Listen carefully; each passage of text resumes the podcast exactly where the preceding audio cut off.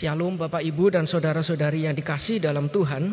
Hari ini saya akan mengambil satu bagian firman Tuhan di dalam Yohanes pasal 21 ayat 15 sampai 19 dengan tema The Love and Sheep of Jesus. Jadi kasih dan domba Yesus. Yohanes pasal 21 ayat 15 sampai ayat yang ke-19. Saya akan bacakan bagi Bapak Ibu dan saudara-saudari sekalian. Yohanes pasal 21 ayat 15 sampai 19. Demikian firman Tuhan. Sesudah sarapan, Yesus berkata kepada Simon Petrus, "Simon, anak Yohanes, apakah engkau mengasihi aku lebih daripada mereka ini?" Jawab Petrus kepadanya, "Benar, Tuhan, engkau tahu bahwa aku mengasihi engkau." Kata Yesus kepadanya, "Gembalakanlah domba-dombaku." Kata Yesus pula kepadanya untuk kedua kalinya, Simon, anak Yohanes, apakah engkau mengasihi aku? Jawab Petrus kepadanya, benar Tuhan, engkau tahu bahwa aku mengasihi engkau.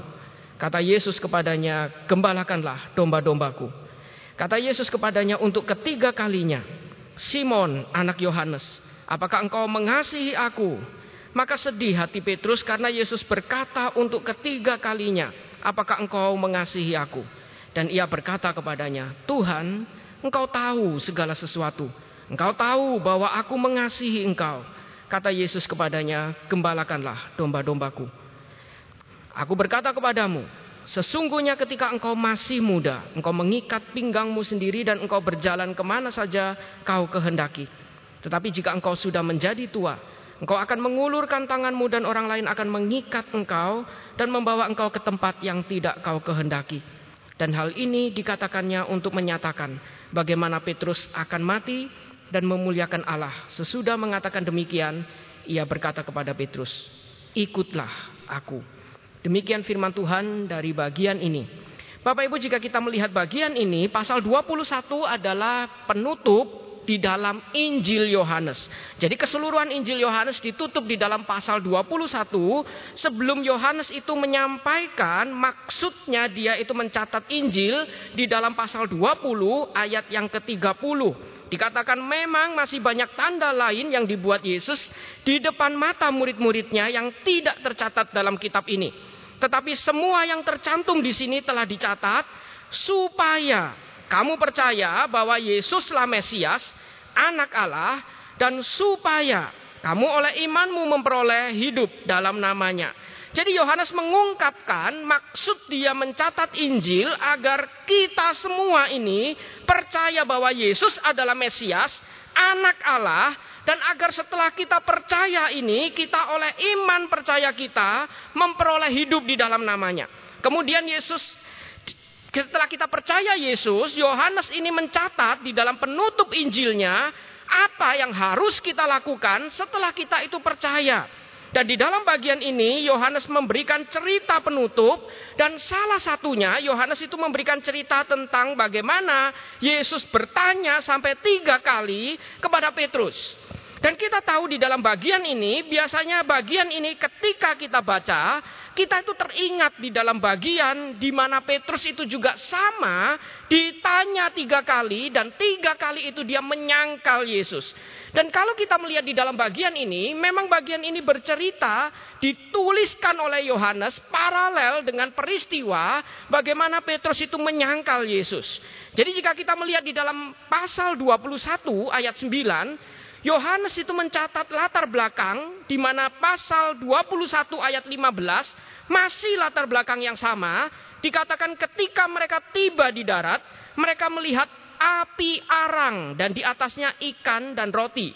Kalau kita melihat di dalam pasal 18, ketika Petrus itu menyangkal Yesus, dikatakan, sementara itu hamba-hamba dan penjaga-penjaga bait Allah telah memasang api arang. Sebab hawa dingin waktu itu. Ada persamaan yang ditekankan oleh Yohanes Kedua peristiwa ini sama-sama dilatar belakangi ada api arang yang dipasang di sana. Ada api arang dan bukan cuma api arang, tapi ada tiga kali pertanyaan yang diungkapkan di dalamnya. Jadi dua peristiwa ini mengingatkan kita menjadi satu kesatuan. Yesus bertanya tiga kali kepada Petrus, kita teringat Petrus pernah ditanya tiga kali kepada orang, apakah kamu muridnya? Kamu ini muridnya. Tapi Petrus menyangkal Yesus sebanyak tiga kali. Dan di sini Yesus bertanya sekali lagi dengan latar belakang yang sama. Saya membayangkan jika saya menjadi Petrus, melihat ada api arang di situ, dengan Yesus bertanya tiga kali, saya akan langsung mengingat di dalam situasi yang sama, di mana saya saat itu gagal gagal mempertahankan iman saya, gagal mengikut Yesus. Padahal di awal saya pernah mengucapkan kepada Yesus, waktu Yesus mengatakan, "Mari ikut aku." Saya ketakutan tapi saya ikut Yesus. Lalu ketika Yesus mengungkapkan bagaimana caranya dia mati, saya berusaha mengatakan kepada Yesus menunjukkan betapa saya ini lebih hebat dari murid-murid yang lain. Dan di situ saya mengatakan bahwa saya bersedia sampai mati untuk ikut Yesus. Tapi di situ Yesus mengatakan kepada Petrus bahwa sebelum ayam berkokok kamu sudah menyangkal aku tiga kali. Peristiwa ini mengingatkan Petrus betapa dia berkobar-kobar mengikut Yesus tapi gagal. Dia berusaha mengikut Yesus dengan dirinya, kekuatannya, ideologinya, konsepnya, tapi dia gagal mengikut Yesus. Tapi di dalam bagian ini ada perbedaan juga. Di dalam bagian ini dikatakan kalau dulu api arang di tengah dinginnya malam, sekarang api arang dan di atasnya ada ikan dan roti. Ada perbedaan. Api arang yang kedua ini diberikan Yesus untuk memberikan kesempatan bagi Petrus sekali lagi.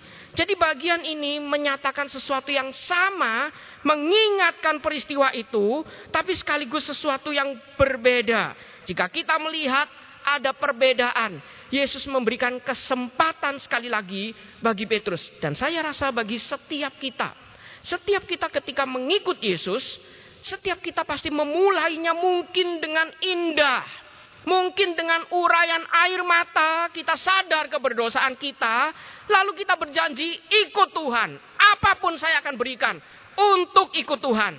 Tapi seiring perjalanan ketika hidup kita mulai susah. Kita mulai lupa kasih mula-mula itu. Kita mulai tidak lagi ingat. Dan kita menyangkal Tuhan. Kita mulai jatuh seperti Petrus. Tidak ada pengharapan. Dan di dalam Alkitab dituliskan ketika orang menyangkal Tuhan, maka dia pun akan disangkal. Dia pun tidak akan diperhatikan. Ini serius sekali. Tapi di dalam bagian penutup, sesudah Yohanes menyampaikan inti dia menuliskan Injil, dia menuliskan cerita Yesus memberikan kesempatan bagi Petrus dan saya rasa bagi setiap kita.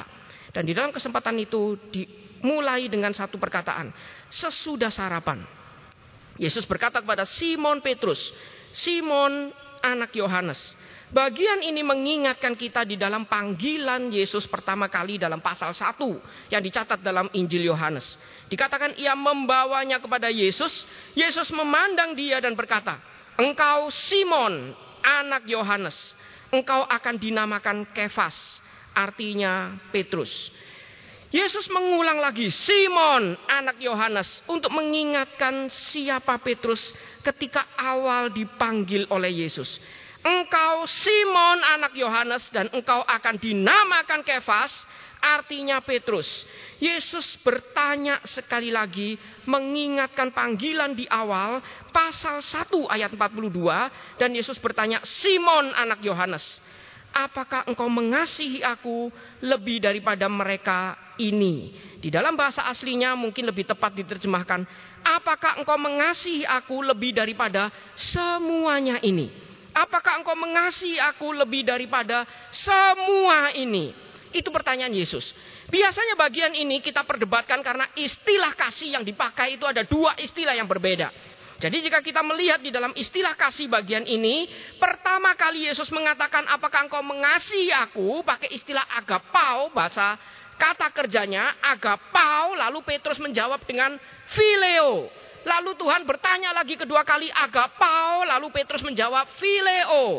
Lalu bagian ketiga, Yesus menurunkan standar mengatakan apakah engkau phileo. Baru Petrus menjawab, aku phileo. Biasanya kita perdebatkan istilah ini, seolah-olah dua istilah ini adalah berbeda. Tapi kalau kita melihat terutama di dalam Injil Yohanes, Injil Yohanes memakai dua istilah ini sebenarnya saling berdampingan dan berkaitan dan dua istilah ini sering kali digunakan sama-sama menggambarkan hal yang sama. Jadi kalau kita mengatakan agapau itu kasih ilahi, fileo seolah-olah kasih, cuman sekedar kasih manusia, Yohanes tidak memakainya dengan seperti demikian. Jadi kalau kita melihat misal, istilah agapau itu juga digunakan bukan hanya kepada Allah, tapi juga untuk manusia. Sebaliknya, istilah fileo juga digunakan bukan hanya untuk manusia, tapi menggambarkan kasih Allah. Saya akan bacakan contohnya. Misal di dalam pasal 3 ayat 19. Dan inilah hukuman itu. Terang telah datang ke dalam dunia tetapi manusia lebih menyukai kegelapan. Menyukai itu pakai kata agapau. Mencintai kegelapan. Jadi cinta manusia pun digambarkan dengan kata kerja agapau juga. Lalu phileo itu juga digunakan untuk menggambarkan kasih Allah. Pasal 5 ayat 20. Sebab Bapa mengasihi anak dan ia menunjukkan kepadanya segala sesuatu yang dikerjakannya sendiri. Bapa mengasihi anak itu pakai kata phileo. Jadi jika kita melihat bagian ini bukan menekankan beda istilah kasih yang digunakan. Tapi bagian ini menekankan keseluruhan pertanyaan itu di mana Yesus bertanya kepada Petrus, "Apakah engkau mengasihi aku?" baik phileo, baik agapau, apakah engkau mengasihi aku lebih daripada semua ini? Bahasa Inggris menerjemahkan more than this. Lebih daripada semua ini. Pertanyaannya, Yesus sedang membandingkan dengan siapa? Dengan apa? Karena itu LAI menerjemahkan lebih daripada mereka ini. Karena memang ada beberapa kemungkinan. Kemungkinan pertama mungkin Yesus itu sedang membandingkan dirinya dengan segala sesuatu yang ada di sekitar Petrus. Baik itu pekerjaannya sebagai nelayan, baik itu mungkin segala sesuatu yang ada di sekitarnya, harta benda dan lain sebagainya. Ataukah mungkin yang kedua, Yesus sedang membandingkan dengan orang-orang di sekitar Petrus. Jadi membandingkan dengan murid-murid yang lain, dengan orang-orang yang mungkin ada di sekitar Petrus. Atau mungkin yang ketiga, Yesus sedang membandingkan dengan kasih semua orang yang ada di sekitar Petrus. Jadi bagian ini mungkin yang pertama bertanya, apakah engkau mengasihi aku lebih daripada semua benda yang kamu miliki? Kemungkinan kedua, mungkin pertanyaan ini berkata, apakah engkau mengasihi aku lebih daripada semua orang yang engkau kasihi? Kemungkinan ketiga, apakah engkau mengasihi aku lebih daripada semua orang yang mengasihi aku? Apakah kasihmu lebih besar daripada kasih mereka? Saya rasa ketiga hal ini, meskipun kita mungkin tidak tahu mana yang pasti dituliskan Yohanes, Yohanes tidak merinci dengan jelas, tapi Yohanes menunjukkan satu hal yang jelas. Yesus menuntut kasih kita lebih daripada segala sesuatu. Apakah kita sedang mengasihi Tuhan dengan kasih yang total, utuh, lebih daripada segala sesuatu yang kita kasihi, apa pun itu? Mungkin beberapa dari kita lebih mengasihi harta benda. Mungkin beberapa dari kita mengasihi keluarga lebih daripada Tuhan. Bukan berarti keluarga disingkirkan demi pelayanan, bukan. Tapi keluarga bukan menjadi nomor satu sehingga menggosur Tuhan. Ketika saya membina pemuda, pernah ada pemuda berkata, Kok itu orang begitu skripsi, pelayanan ditinggal, tegor. Kenapa didiamkan? Saya bilang kenapa saya diamkan? Karena Tuhan nomor satu betul. Tapi pelayanan nomor satu nanti dulu. Gereja nomor satu nanti dulu. Tuhan nomor satu. Tapi kalau sudah Tuhan nomor satu, Tuhan ingin kita taati mengasihi dia dengan cara apa? Kadang-kadang Tuhan ingin kita menaati dia dengan cara kita bertanggung jawab sebagai mahasiswa. Saya bilang karena orang itu kalau tidak fokus skripsi, dia nggak lulus. Ketika tidak lulus, apa kesaksian hidup dia bagi keluarganya? Dia cuma sibuk di gereja, tapi menjadi orang Kristen yang tidak berdampak karena cuma pelayanan, tapi bodoh di dalam kehidupan dia sehari-hari. Pasti Tuhan tidak ingin hal seperti itu. Karena itu saya mengatakan Tuhan nomor satu, iya. Tapi bukan gereja nomor satu, keluarga nomor satu, itu tidak. Tapi kalau Tuhan nomor satu, Kadang-kadang Tuhan ingin kita mengasihi lewat bagaimana kita mengasihi gereja dengan baik. Memperhatikan keluarga dengan baik. Tuhan nomor satu. Apa saat ini yang kita kasihi? Ada seorang teolog mengatakan kalau mau tahu, kita bayangkan apa yang kita kejar, yang kita bayangkan dari kita bangun pagi, sampai kita itu berjuang dengan keras, sampai kita akhiri hari kita malam itu apa yang kita sedang tuju, sedang perjuangkan, apa yang menjadi desire kita. Apakah itu pekerjaan yang hanya menghasilkan uang, ataukah itu satu hal yang saya itu lakukan untuk memuliakan Tuhan? Apa itu? Dan itulah yang biasanya menjadi Tuhan kita. Yang dari pagi kita bangun pagi, kita rela meletakkan semuanya untuk mencapai itu. Itu yang kita kasih dan Tuhan menuntut kita sama seperti dia menuntut Petrus, dia berkata, "Apakah engkau mengasihi aku lebih daripada segala sesuatu yang ada, semua orang yang ada? Apakah engkau mengasihi aku dengan kasih yang tulus, utuh seperti itu?" Saya rasa sering kali kita mengasihi Tuhan tidak utuh karena Tuhan itu begitu baik Kadang-kadang kita main-main pun Tuhan masih berkati kita. Main-main pun Tuhan masih kasih kesempatan bagi kita. Cerita ini memang menunjukkan Petrus yang seperti itu pun Tuhan kasih kesempatan. Tapi bukan berarti Tuhan tidak memberikan satu tuntunan. Dia memberi kesempatan bagi Petrus. Tapi dia menuntut komitmen Petrus. Apakah engkau mengasihi aku lebih daripada mereka? Atau semua ini dan pertanyaan ini diulang tiga kali. Tiga kali ini menunjukkan satu hal yang zaman itu sering dilakukan. Tiga kali ini memang saat itu biasanya di dalam kebudayaan Timur Tengah kuno itu sering dilakukan di hadapan saksi, diulang tiga kali untuk menunjukkan, fokus menekankan sehingga orang ini bisa menjawab di depan saksi dengan serius.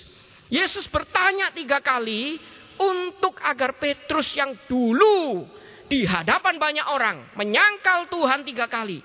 Sekarang Tuhan ingin memberi kesempatan bagi Petrus menggunakan mulut yang sama di hadapan para saksi, menunjukkan kesungguhan Petrus dan di situ Tuhan bertanya, "Apakah engkau mengasihi aku lebih daripada semua yang ada, lebih daripada semua ini?" Dan di situlah Petrus kemudian menjawab, benar Tuhan. Engkau tahu bahwa aku mengasihi engkau. Petrus menjawab benar. Dia sadar dia mengasihi Tuhan. Dia sadar dia mengasihi Yesus. Tapi dia melanjutkan dengan kalimat, engkau tahu bahwa aku mengasihi engkau. Petrus menyandarkan kasihnya kepada Tuhan dari pengetahuan Tuhan. Jadi Petrus bukan lagi seperti dulu yang sombong mengatakan, saya bersedia mati, saya tidak mungkin melarikan diri. Tapi dia tahu saya mengasihi engkau. Engkau tahu kasihku seperti apa. Saya rasa bagi kita juga seharusnya setiap kita menyadari hal seperti ini. Tuhan menuntut kita mengasihi dengan utuh. Tapi tetap kita mengasihi dengan kesadaran rendah hati. Tuhan tahu hati setiap kita. Tuhan tahu kelemahan kita. Tuhan tahu kita tidak mungkin bisa mengasihi dia dengan utuh. Karena itu Yesus kemudian memberikan berikutnya. Kata Yesus kepadanya, gembalakanlah domba-dombaku. Bagian ini mengingatkan kita mengasihi Tuhan diwujudkan bukan dengan cuma sekedar mulut berbicara. Saya mengasihi Tuhan. Tapi diikuti dengan Tuhan itu menuntut kita setelah kita mengatakan mengasihi Tuhan, engkau tahu aku mengasihi engkau, Tuhan melanjutkan dengan taati. Apa yang menjadi perintah Tuhan, taati itu. Dan perintah Tuhan bagi kita adalah gembalakanlah domba-dombaku. Ini diulang dalam bahasa Indonesia tiga kali. Tapi sebenarnya di dalam bahasa aslinya diterjemahkan lebih tepat di dalam bahasa Inggris. Tiga hal yang berbeda. Yang pertama, feed my lamb Kedua, shepherd my sheep. Yang ketiga, feed my sheep.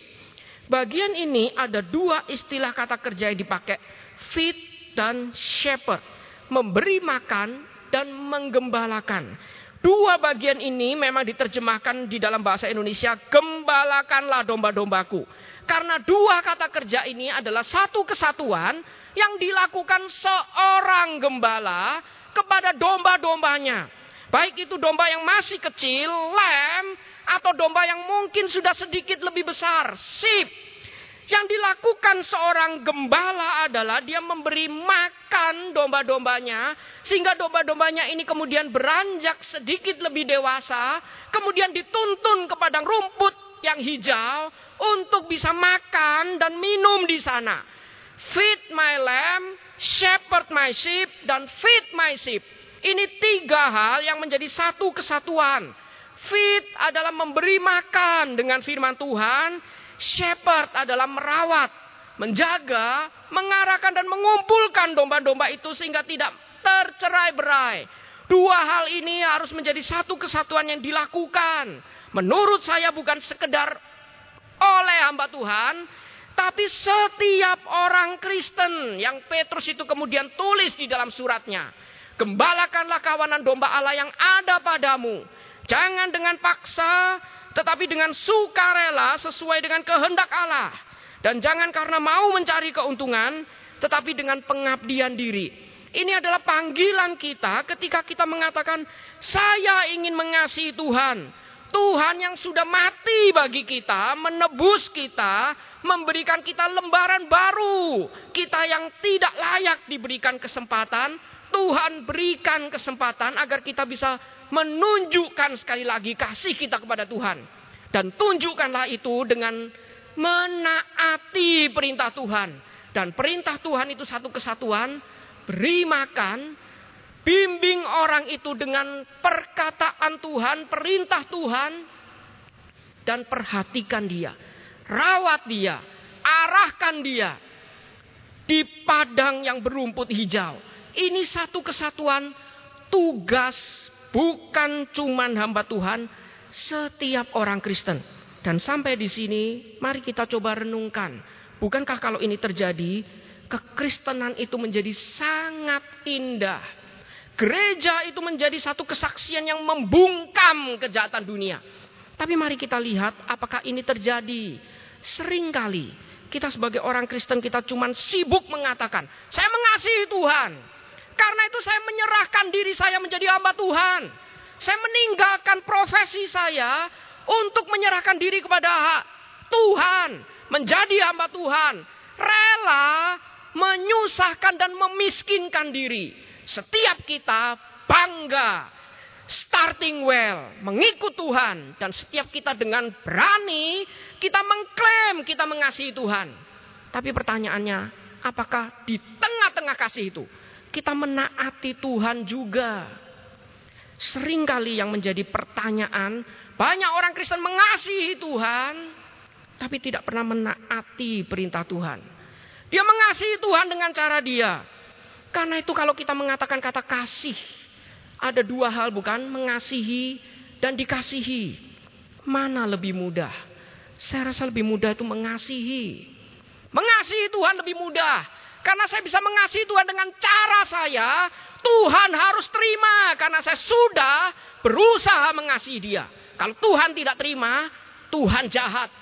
Mengasihi orang tua pun sama bukan? Mengasihi gereja pun sama. Saya mengasihi dengan cara saya. Saya bertindak dengan cara saya. Saya melayani dengan cara saya. Saya mengasihi gereja, mengasihi orang tua, mengasihi suami istri dengan cara saya. Seenak saya, sesanggup saya. Tapi dikasihi beda. Saya memberi diri dikasihi. Dengan cara dia yang mungkin tidak cocok dengan cara saya. Saya memberi diri dikasihi, dilayani. Kita memberi diri dikasihi Tuhan dengan cara Tuhan.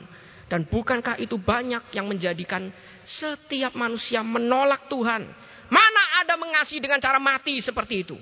Kasih apa? Dikasihi dengan cara seperti itu, kita nggak terima. Karena kita mau dikasihi dengan cara kita.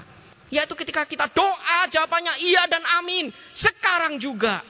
Tapi kadang-kadang kita tidak rela menunggu dikasihi dengan cara Tuhan.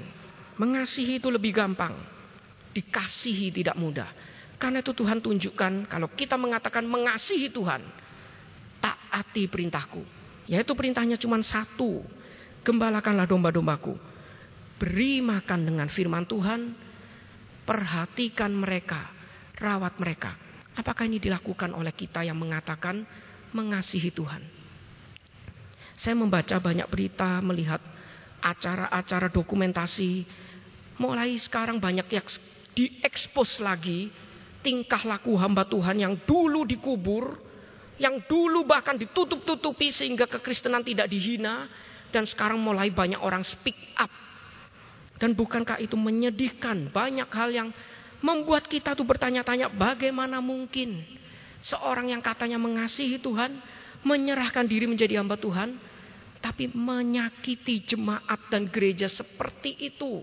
Sedemikian rupa jahatnya melakukan itu, mengocar-ngacirkan gereja. Kita mulai berpikir bagaimana mungkin. Bagi saya ketika merenungkan bagian ini jawabannya sederhana bukan? Karena dia mengasihi Tuhan tapi tidak pernah menaati Tuhan. Mari kita tanya kepada diri kita. Kalau kita mengklaim mengasihi Tuhan. Sehingga kita menyerahkan diri kita menjadi umatnya. Kita bisa percaya kepada dia memang karena anugerah dia. Karena kasih dia. Di situlah kita diubahkan dan kita bisa mengasihi dia. Pertanyaannya, setelah mengasihi dia, apa yang kita lakukan bagi dia? Apakah ada di dalam hidup kita terus merenungkan firman Tuhan, mengatakan firman Tuhan, sehingga memperdengarkan firman Tuhan di sekitar kita? Apakah ada di dalam hidup kita menjaga, merawat kumpulan domba yang mungkin masih lem, sedangkan kita diizinkan sudah menjadi sip Apakah kita itu merawat dia, mendampingi dia, menuntun dia, sehingga dia bisa bertumbuh juga menjadi sip. Apalagi ketika kita dipercaya menjadi domba Tuhan. Karena itu Petrus ditanya tiga kali. Petrus tahu ini hal yang serius. Di situlah Petrus kemudian sedih. Dia tahu tidak mudah mengasihi Tuhan. Dan dia mengatakan, engkau tahu. Engkau tahu segala sesuatu. Engkau tahu bahwa aku mengasihi engkau. Dan kata Yesus, feed my sheep. Gembalakanlah domba-dombaku. Dan di situlah kemudian Yesus melanjutkan. Aku berkata kepadamu. Sesungguhnya ketika engkau masih muda, engkau mengikat pinggangmu sendiri dan engkau berjalan ke mana saja kau kehendaki. Tetapi jika engkau sudah menjadi tua, engkau akan mengulurkan tanganmu dan orang lain akan mengikat engkau dan membawa engkau ke tempat yang tidak kau kehendaki. Banyak penafsir yang mengatakan ini menuliskan satu gestur yang mirip seperti disalib. Engkau akan mengulurkan tanganmu dan orang lain akan mengikat engkau dan membawa engkau ke tempat yang tidak kau kehendaki. Dan hal ini dikatakannya untuk menyatakan bagaimana Petrus akan mati dan kematiannya itu akan memuliakan Allah. Sesudah mengatakan demikian, ia berkata sekali lagi kepada Petrus, "Ikutlah aku." Ikut Yesus adalah mengikut jalan salibnya. Ikut Yesus adalah bukan cuma mengasihi Tuhan, lalu bertindak seenak kita. Mengasihi dengan cara kita. Mengikut Tuhan adalah mengasihi Tuhan dan menaati Tuhan. Dengan cara bagaimana kita itu diminta menggembalakan orang di sekitar kita. Bukan cuma menginjili mereka. Debat sehingga mereka kalah debat. Dan mereka terpaksa beriman menjadi orang Kristen. Tapi juga setelah beriman, pimpin mereka. Kasihi mereka. Perhatikan mereka. Bukan cuman hit and run. Perhatikan mereka. Kasihi mereka. Bagikan kasih itu kepada mereka juga. Dan ini yang dilakukan Petrus. Petrus yang emosional. Yang dengan berani mencabut pedangnya, memutus telinga. Yang dengan berani mengatakan kepada Tuhan, aku bersedia mati bagi engkau. Tapi Petrus yang kemudian gagal. Starting well, tapi dia gagal di tengah jalan. Menyangkal Yesus tiga kali. Sampai dia menangis. Dan ketika Yesus bangkit pun dia ingin melihat sendiri. Dia ingin membuktikan sendiri. Tapi ketika dia percaya.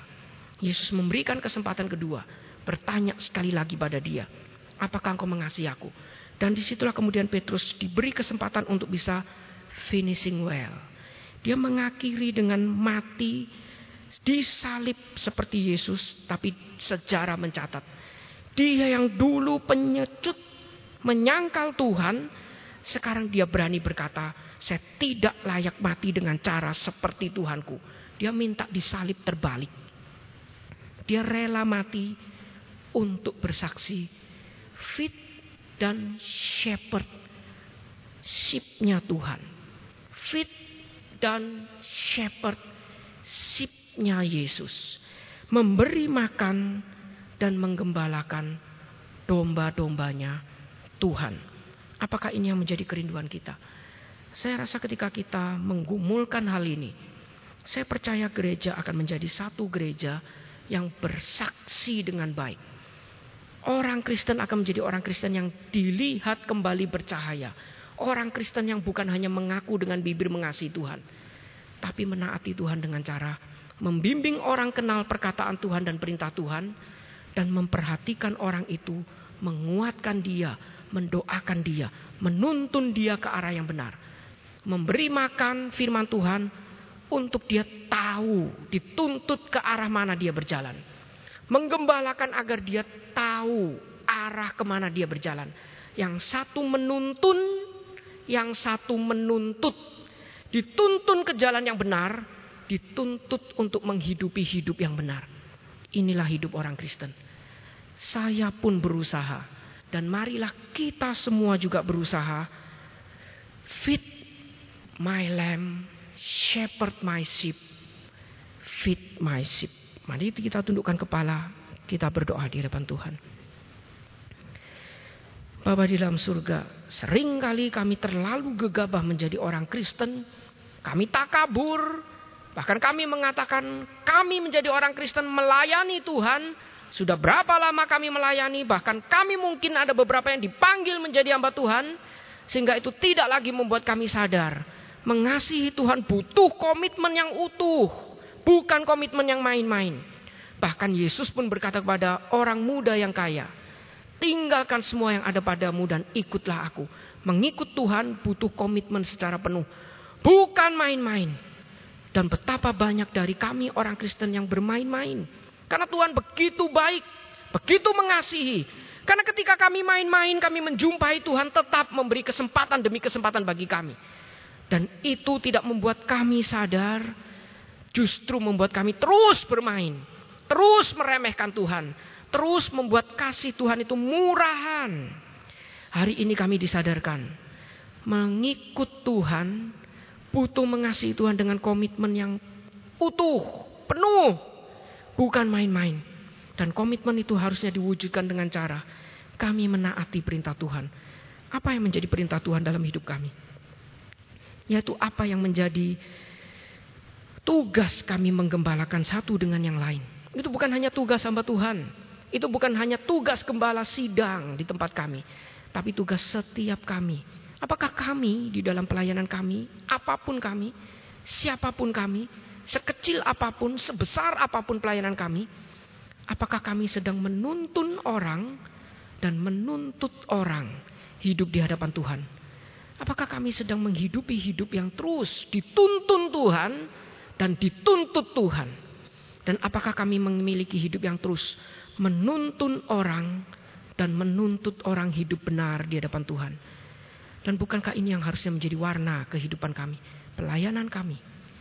Dan kami rindu ini yang terjadi di setiap gereja, termasuk gereja kami di GKY Greenfield ini. Jangan biarkan kami mengacau tapi biarkan kami benar-benar memiliki hati yang mengasihi Tuhan. Menuntun orang lain. Menuntut orang lain. Karena setiap pelayanan kami dilihat oleh domba-domba yang mungkin masih lem. Dan mereka mungkin tidak lagi mau menjadi dewasa. Karena perlakuan kami. Yang terus menjadi batu sandungan buat mereka. Berikan kami kesadaran sehingga kami berhenti.